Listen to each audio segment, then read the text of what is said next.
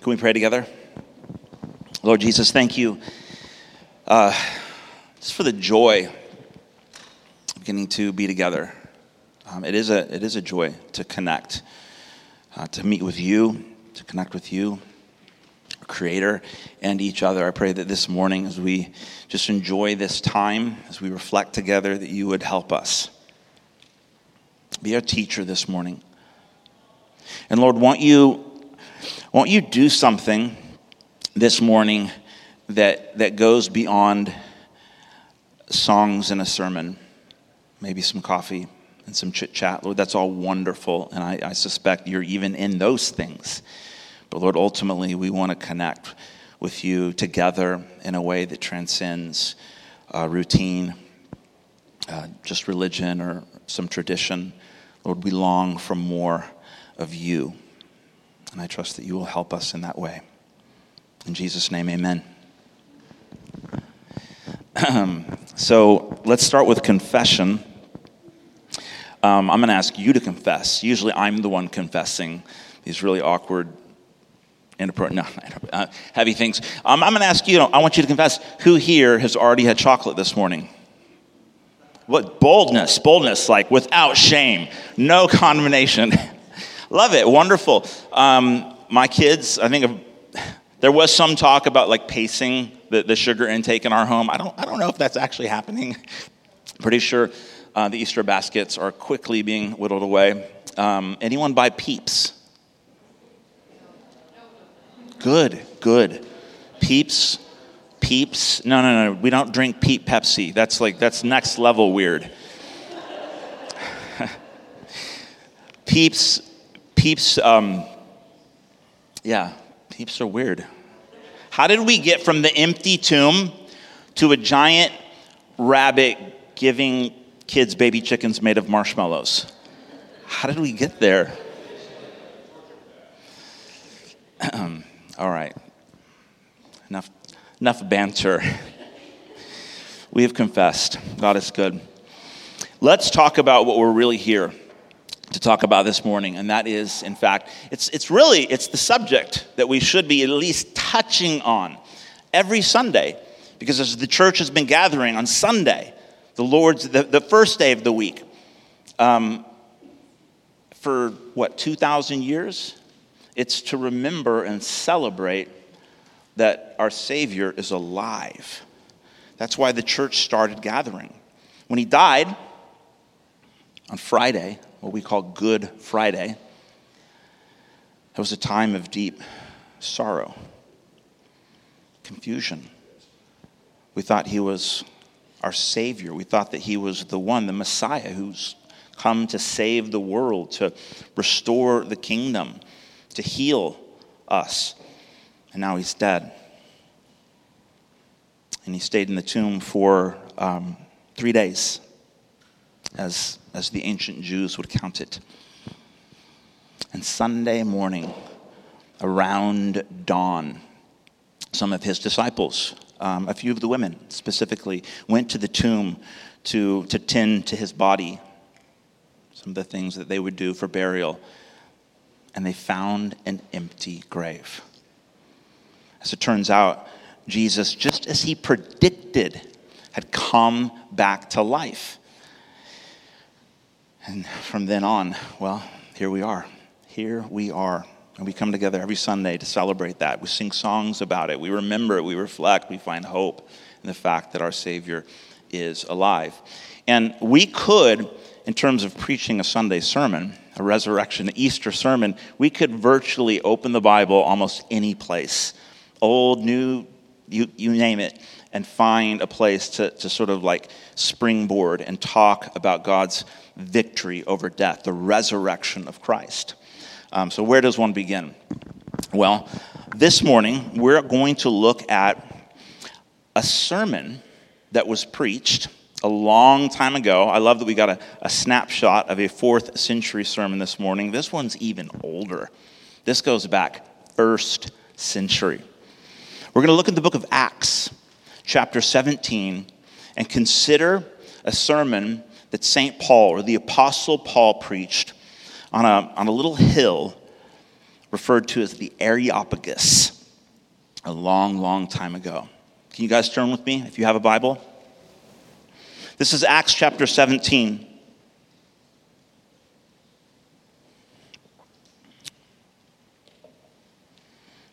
Beginning in verse 22, let me read these words to you.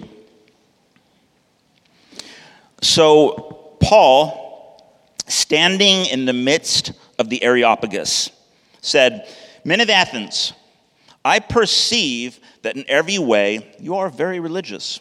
For as I passed along and observed the objects of your worship, I found also an altar with this inscription To the unknown God. What therefore you worship is unknown, this I proclaim to you the God who made the world and everything in it, being Lord of heaven and earth, does not live in temples made by man, nor is served by human hands as though he needed anything from us, since he himself gives to all mankind life and breath and everything. And he made from one man every nation of mankind to live on all the face of the earth, having determined allotted periods and the boundaries of their dwelling place, that they should seek God and perhaps feel their way toward Him and find Him. Yet, He is actually not far from each one of us. For in Him we live and move and have our being. As even some of your own poets have said, for we are indeed His offspring. Being then God's offspring, we ought not to think that the divine being is like gold or silver or stone, an image formed by the art or imagination of man. The times of ignorance God overlooked, but now he commands all people everywhere to repent because he has fixed a day on which he will judge the world in righteousness by a man whom he has appointed. And of this he has given assurance to all by raising him from the dead. Now, when they heard of the resurrection of the dead, some mocked, but others said, We will hear you again about this. So Paul went out from their midst, but some joined him and believed, among whom also were Dionysius the Areopagite and a woman named Damaris, and others with them. of all the incredible claims that Paul makes, or any one of the early uh, leaders of the church made about Jesus, his life, his teachings, the miracles, even his uh, sacrificial or atoning death on the cross. It was always when they got to the part about, oh, and he didn't just died, but that you might have assurance about all of these things. He's come back from the dead. And it was when the resurrection came up that people would, um, well, in this case, mock. Sometimes uh, violent debate would break out. Later on in uh, Acts 23, we meet up with Paul again. In this uh, particular instance, he finds himself being drugged before um, a tribunal, a, uh, a group of sort of religious authorities to decide what to do with this man. And they're debating, but as soon as he brings up the resurrection, we're told that the debate becomes so violent that the Roman tribunal literally has to intervene and detain him, otherwise, he would have been ripped apart. Later on, um, after he is arrested and transferred to different sort of Roman authorities in the region, he eventually gets brought before a king and his wife, King Agrippa and his wife Bernice. I love that. Of all of the ancient sort of Greek names, Bernice cracks me up. It doesn't sound like an ancient Greek name. Anyway, he's brought before King Agrippa and his wife. And Paul is telling the story. Again, he's talking about this Jesus that people are already beginning to hear about. The, the story is beginning to spread, and this Jewish Messiah who made these um, incredible claims about who he is, his identity, where he came from, what he had come to do, and of course, the teachings, the miracles, all of this talk about this um, quote unquote sacrificial lamb, God who had come and dwelt among his own creation and had laid down his life to make a sacrifice for our sins. The king knew about all of these things. Paul says none of this happened in some dark corner someplace.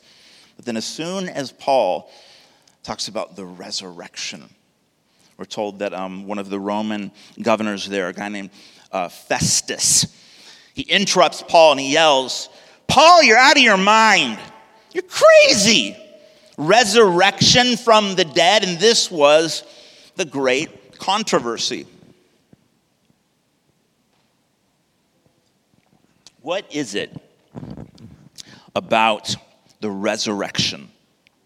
The post mortem appearances of Jesus that caused so much controversy.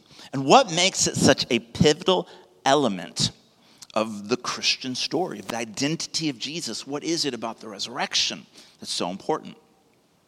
So, shall we talk about it? Let, let me ask it this way. This is, this is how we're going to approach it. What would Christianity be without the resurrection? Nothing. That's a simple way of putting it. Mm-hmm. What would Christianity be left with without the resurrection of Jesus? And secondly, what are the implications for those who do believe. Some mocked um, Dionysius, the Areopagite, and Damaris, among some others. They believed. What are the implications if one believes that Jesus is alive? Let's start with the first question What would Christianity be without the resurrection?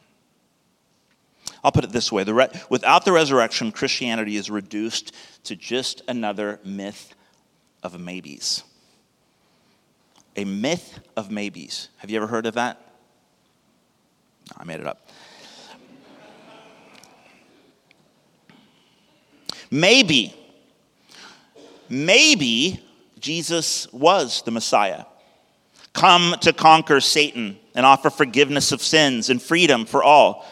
Or maybe he was just an incredible teacher who inspired the masses and whose identity was elevated to mythical status by his followers long after his death. Maybe.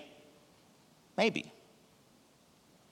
There's been a lot of uh, epic teachers to live and to uh, impact their world, and they all died. Maybe. Maybe Jesus was just another incredible teacher. Or maybe Jesus was who he claimed to be the Christ who would suffer death for our sins, then rise on the third day, leaving shame and condemnation to rot in the grave. Maybe. Or maybe he was just another martyr, eventually immortalized as some kind of quasi deity by his most die hard followers. Maybe he's just a reboot of the myth of Horus. You guys read about this online? This is like one of the big arguments against uh, the Christian notion of resurrection. They say, oh, this is just a reboot of that old Egyptian myth, the, the god Horus, who apparently uh, had a very similar sort of uh, like resurrection experience. The parallels are uncanny, actually.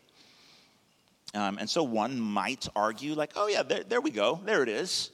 It's just another, it's a, it's a, it's a myth rebooted. It's like Hollywood. We've been doing it forever. Maybe. Maybe. Of course, um, I would point out that in the case of this, um, this ancient Egyptian myth, the god Horus, who apparently was, who died and who came back to life three days, there was only two witnesses. Just two um, Ra and Isis, other gods. So, I don't know. Just saying. Just saying.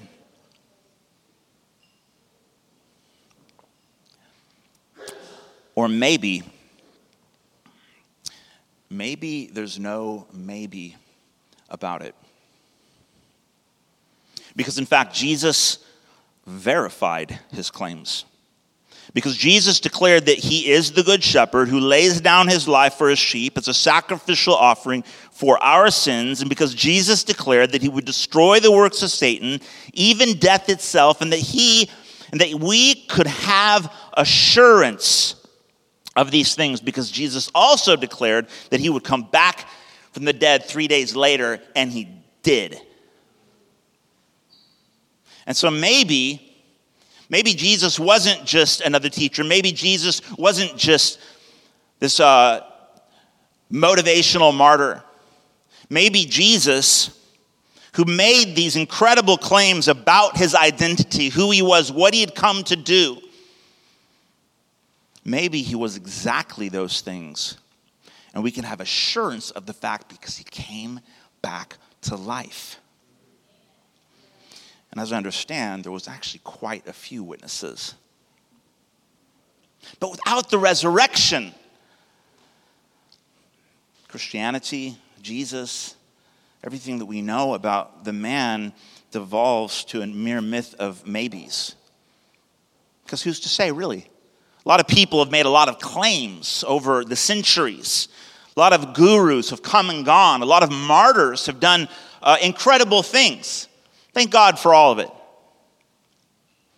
But Jesus wasn't just another teacher, he wasn't just a re- reboot of an ancient myth all over. He wasn't just a martyr.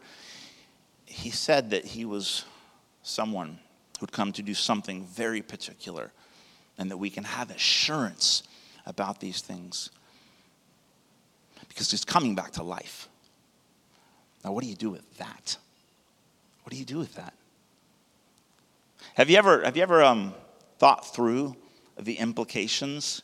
I mean, other, other than the fact that, like, if someone makes some audacious claims about who they are and how their life and death is going to change the course of human history, you might, you might be inclined to listen to them.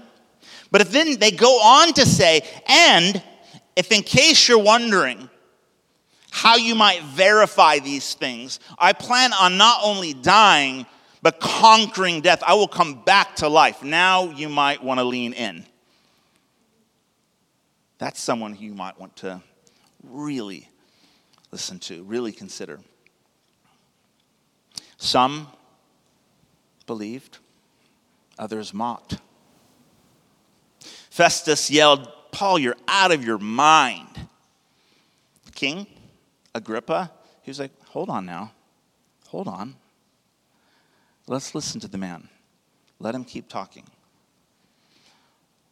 What are the implications of the resurrection? What do you believe? Um, there's something very unique about Christianity. Now, no one really likes, um, I don't know, I don't, I don't like saying, you know, our religion's better than yours. It's like, kind of a turnoff. Um, but it is, okay? So, uh, well, let me put it this way there's just something very unique about Christianity. Because if you're going to actually like take it for what it is, consider it for what it claims to be, at the very heart of it, at the core, when, when you get down to bedrock, you find that the whole, um, the way, the, the people who believed in Jesus in the first century, they weren't just propagating um, a new myth or, or, a philosophy or a worldview or some sort of like hybrid of, of, a, of, of like an old belief mixed with some like new symbolism.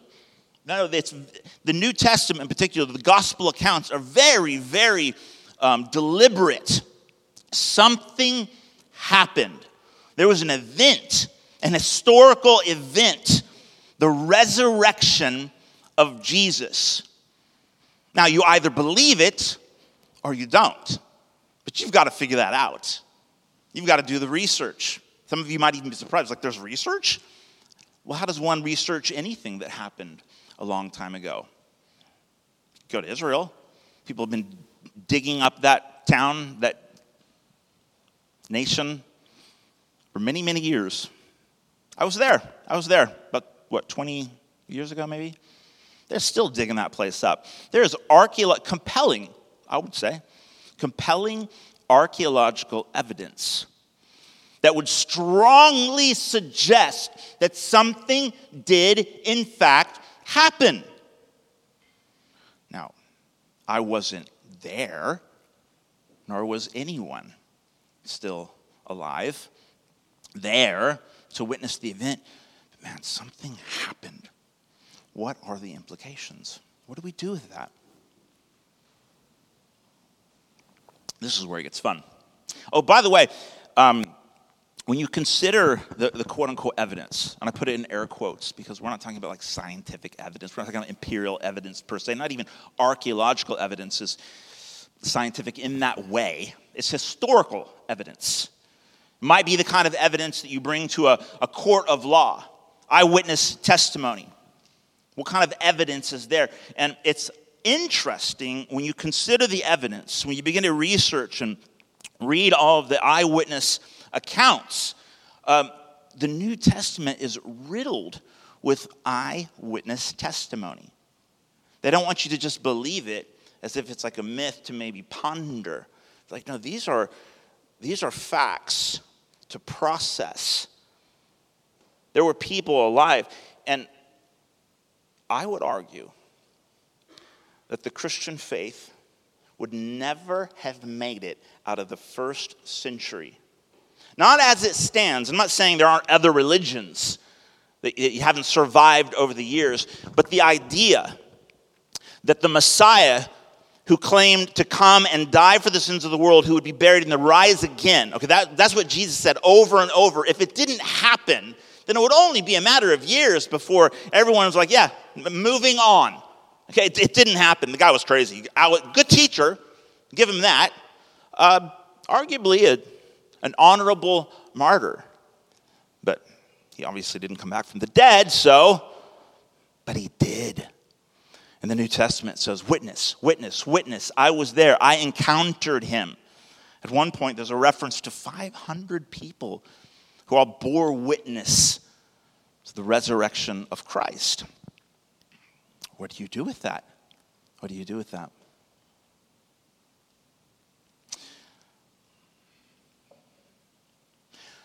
what are the implications of the resurrection? Let's say we're at the Areopagus, listening to this man named Paul. They say he was a short man. Paul literally means short. He was probably quite unimpressive to look at. But man, he's got something to say. He will not be silenced. So he finds his way to this, uh, this place where all the Stoic and Epicurean philosophers, the Greek, you know, um, intellectuals would gather. They would debate and process new teachings, political opinions, and all sorts of other things. And they hear Paul. Some of them are like, this guy's like rambling on about some sort of like foreign deity. They keep talking about um, this, what's he calling him? Messiah. It's some Jewish thing who apparently died but then came back to life. And many were just, they wanted to write him off. It's crazy. He's, he's babbling. Others were like, no, no, let's hear him. Let's hear him. Let's give him a chance. So there he is standing in the center of the Areopagus. It's like a little hill, it's a rock. Begins talking. You can imagine most of the people there kind of looking at him like, man, you're, you're obviously um, smart, clearly educated, but resurrected from the dead? Hmm. That's, that's something else. And there's Dionysius, the Areopagite. I don't know what an Areopagite is. It sounds like someone who like kind of basically just lived there. That was his, like that was his jam. That was his thing. He was just constantly at the Areopagus, debating, listening, considering all of these different claims. And then Damaris, and a few others. They're like, man, I, I think, I think what he's saying might be real. I think I believe him. Do you believe him? Do you believe in the resurrection? You ever ever have like a moment of honesty with yourself and think, man, that's a really weird thing to believe? Hmm. It is. It is a little bit. What a bizarre thing to believe. Um, Paul, our guy here, he'll uh, often share his story of conversion, how he came to believe. Um, goes something like this He was on his way to Damascus with some uh, papers from the religious authorities. He was given authority to basically imprison Christians, stamp out this new sect that was beginning to get off the ground in the first century. He hated Christians, was convinced that not only was Jesus a charlatan, but he certainly did not come back from the dead on his way to Damascus, Jesus meets him. The way he describes it, there was this blinding light. Him and his companions were all like overwhelmed with this bright light from heaven, at least is the way he describes it. And Paul, just Paul, hears this voice, and it's Jesus. And Jesus says, Paul, why are you persecuting me? Who are you? It's Jesus. It's Jesus, the guy you hate, and he says, Paul, isn't it hard to kick against the goads? When was the last time you tried kicking against a goad? You guys feeling me? Like, what on earth is a goad? I looked it up. It's this uh, like first century, it's like an ancient idiom, some, some sort of like a farming metaphor. A goad is what a farmer would use to like get a stubborn oxen to, to go forward. And every time the oxen would kind of like kick, the goad would like poke him. Sounds quite inhumane, honestly, but that's what they did. And Jesus is like, Isn't it difficult to resist me? How, how long do you reckon you want to keep doing this? Do you know that feeling? I do. You're like, I don't know if I believe. But there's something in you that like, oh, but you do, don't you? you? You know I'm alive. You know I've been pursuing you. You know I love you. You know I was there, right? You know. And Jesus, Jesus, Jesus constantly showing up. You're like, no, no, no, no, no, no, no, no, no. You quickly go home, get on the internet, like, yep, there it is. I knew it. Resurrection's fake. It's fake. And you're just resisting. You're just resisting. No, I won't believe. I won't believe. Why, why do we do that? Now, to be fair, there's some like really smart people out there who have like these intellectual objections. Fair enough. I think that's legit. And I think a lot of us use that as an excuse. Oh, I'm just too, too smart, too intellectual. Are you really? Really? How smart are you? Because I know some really smart people, at least a few, way, way smarter than me. Scientists, even. And they believe in the resurrection. How about that? Now, I haven't answered the question. What are the implications of the resurrection? Dionysius, the Areopagite, and Damaris leave with Paul that day. What next? What, is, what does this look like in real life terms? If one was to say, As I believe that Jesus was the Son of God, that he died for my sins, and he's alive. I want to follow this Jesus. I want to figure out how to trust him with my life. What are the implications of that? Romans 8:11. Let me read this to you. If the spirit of him who raised Jesus from the dead dwells in you, he who raised Christ Jesus from the dead will also give life to your mortal bodies through his spirit who dwells in you. Therefore consider yourselves dead to sin and alive to God in Christ Jesus. Because he lives, because the Spirit of Christ, the same Spirit who caused Jesus to conquer death, now lives in the believer.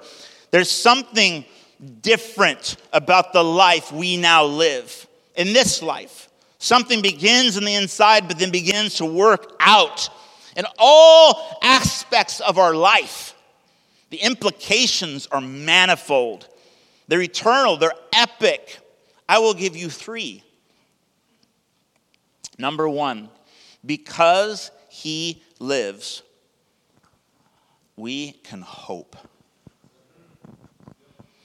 I could have just started there and ended there. Hope. We can hope. Because Jesus is alive. There is nothing in this life, not even death itself, that can cause me to say, you know what? What's the point? I'm only um, putting off the inevitable. We're all going to end up just worm food someday, anyways. Well, to be sure, we're all going to go back into the dust. From the earth we came, to the earth we go. But the Spirit of God who lives in us makes us alive in Christ, even in the face of death. We can be confident, we can be assured there's something good waiting for us on the other side. We can hope. We can hope. Um, mm, I love this. The Areopagus. It's um, literally translated, it means um, Ares rock or Ares hill or the hill of Ares. Ares was the Greek god of war. Now, at this point in time, uh, it would have been the Romans controlling the region. Um, the Roman god of war is called Mars, which is why sometimes the Areopagus is actually referred to as Mars Hill. Mars Hill, the god of war. We live in a world where war is a reality violence, conflict.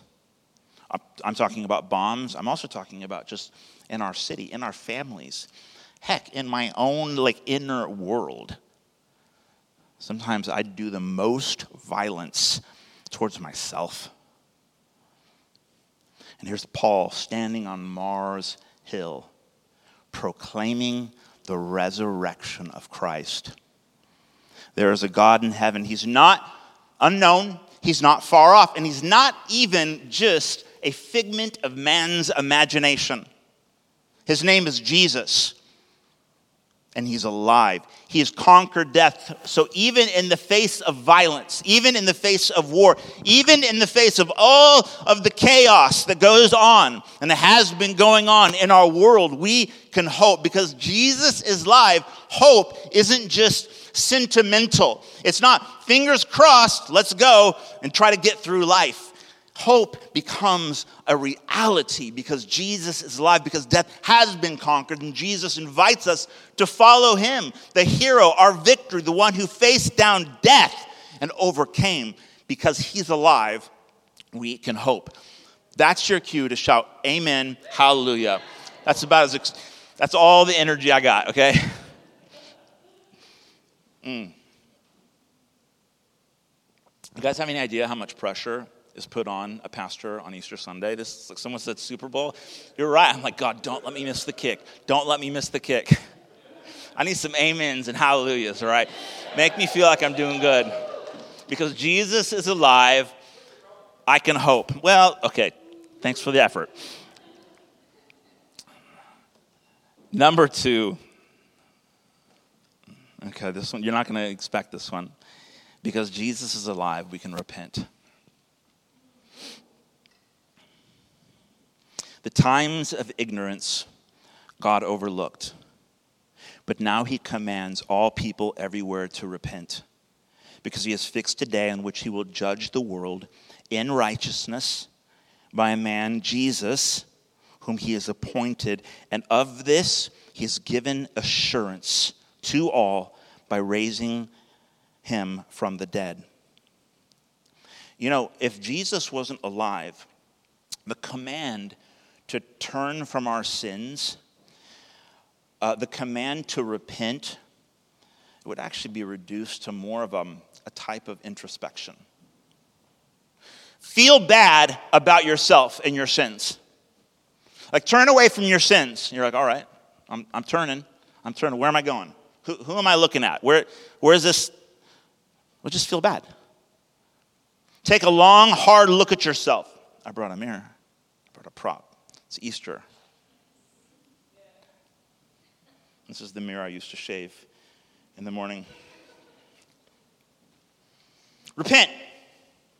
A day will come when Jesus will judge the world. Sin will be dealt with once and for all. Evil will be dealt with once and for all. The evil out there and the evil in here. Okay, I'm no better than anyone else, and nor are you. Jesus will come. And unless we have sought refuge in the Savior, we will be forever separated from the God of all love. So Jesus talked very plainly about cell or cell, hell. Can't even say it. He talked very plainly about a day, a, the terrible day of the Lord, is how the New Testament puts it. When everyone, living and dead, will be judged not according to your standards or your standards or my personal standards, but according to God's righteousness, His holiness, His standard of love. Not just intention or God knows my heart. God knows my heart. It's terrifying. God sees my heart. Hmm. What a, what a terrifying thought. Which is why he sent his son to rescue us, to say eh, the world in its current state, left to itself, humanity is just going to continue to repeat history and we will be forever lost. Heck, we will condemn ourselves to hell over and over and over again. But God is on a rescue mission because He loves us. He came to rescue us, to make a way to suffer for us and invite us home. And so He says, Repent, turn away from your sin, and look to me. But if Jesus isn't alive, all we're really looking to is just some, some dead guy's teachings just some principles that we're supposed to apply. And I can repent, but after a while, it's not really repentance, it's just introspection. I'm just looking at myself. Or I'm looking at the God that I've sort of created according to my own imagination, who looks um, a lot like me, actually. Go figure. Go figure. Or perhaps I get tired of looking at myself because I hate myself. And so I turn it. I'm like, okay, let me, let me look at all y'all. You guys are way prettier than me. That doesn't, that doesn't help at all. I can compare myself. And I just look and look, and then some would say, well, just you got to look harder. You got to look deeper. Look deeper inside, and you'll find the light. And so I look really, really hard. I'm looking, I'm looking. I'm like, no, it's still just me. And I, but I'm still looking. It's just me. The harder I look, the more of me I just see. And so repentance just leads me to this downward, hopeless spiral of introspection, not new life, not salvation, not healing, not God's love, just me or the people I might be tempted to compare myself to. Because Jesus is alive, I have a friend to turn to. My friend who's closer than a brother, Jesus not just the idea of Jesus, not just the concepts that he may have handed down, but Jesus who wants to help me, who wants to walk with me, who wants to strengthen me, who wants to love me, who wants to comfort me, who wants to teach me, not just give me a track or some concepts to memorize and maybe kind of, if I try hard enough to follow, but Jesus, my living King, who introduces himself personally, which means repentance isn't just me feeling bad about my sins or me feeling like dirt because of the sins that have been committed against me. Repentance means I get to turn to Jesus, who's alive, who comes close, who helps me, who changes me. And repentance in that way as scary as the word is, as heavy as it sounds, repentance becomes this like good news that Jesus is inviting me to turn to Him. And He gives me grace, He gives me Himself. He teaches me how to give and receive, how to receive and give love like He does. That is good. Can I get an amen? It's Easter. Lastly, can I invite the worship team to come up, please?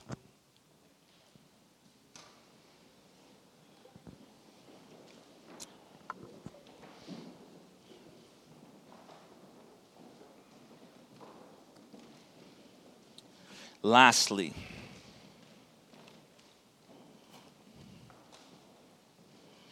because Jesus is alive, we can celebrate. Mm-hmm.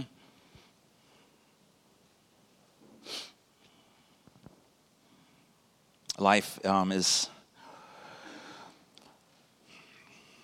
life is interesting, the ups and downs. You guys know. We all know. Sometimes, man, life is great. So happy to be alive. Other times, I'm like, man, this is just complicated. I honestly don't know if it's worth it. But because Jesus is alive, um, like the whole story that we call life, it gets reframed. Like I can skip to the ending. Ending. I mean, I can't like like literally hit a fast forward button, but I can I can peek. I can go to the last page and be like, oh, I suspected Jesus wanted the end.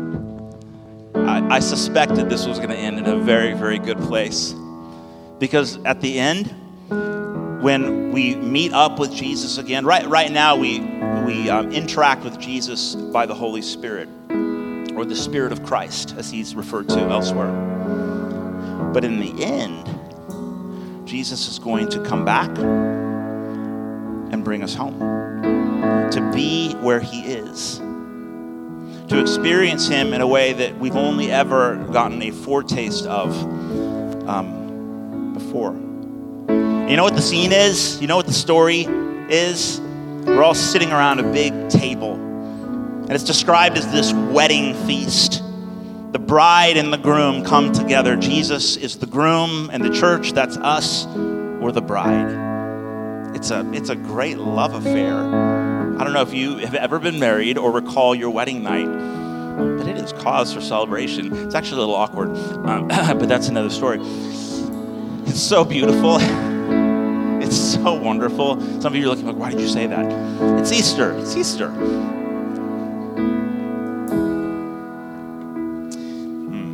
It's a wedding banquet, it's a feast. There's food and there's friends, and not a single tear can be found. Because Jesus is alive, we get to celebrate. We are a celebratory people. Even when life is hard, even when we're experiencing what we might uh, think of as like the death of Christ, He invites us to join in the fellowship of His suffering. He teaches us to love like He loves. That is, to lay our lives down the way He laid His down for us. That's, that's painful. Taking up your cross is super hard, it costs something. But even in the midst of suffering, we know that in the this incredible celebration, this amazing party, where it's just joy around the clock. Hope is fulfilled. Our longing is finally satisfied because we get to, to enjoy, like up close, intimate, personal life with the lover of our soul. That can be quite challenging. So, I mean, I don't feel like celebrating. My life is too hard. I challenge you. Get a vision. Invite the living King to fill your heart with joy again. Ask Him to teach you how to become a celebratory child of God. Even in the midst of suffering, step back and say, Yeah, but I know the ending. I know where this is going. I know that my God is faithful because he conquered death, even in the face of death, even when it feels like everything is dying around me. I can celebrate. I can celebrate.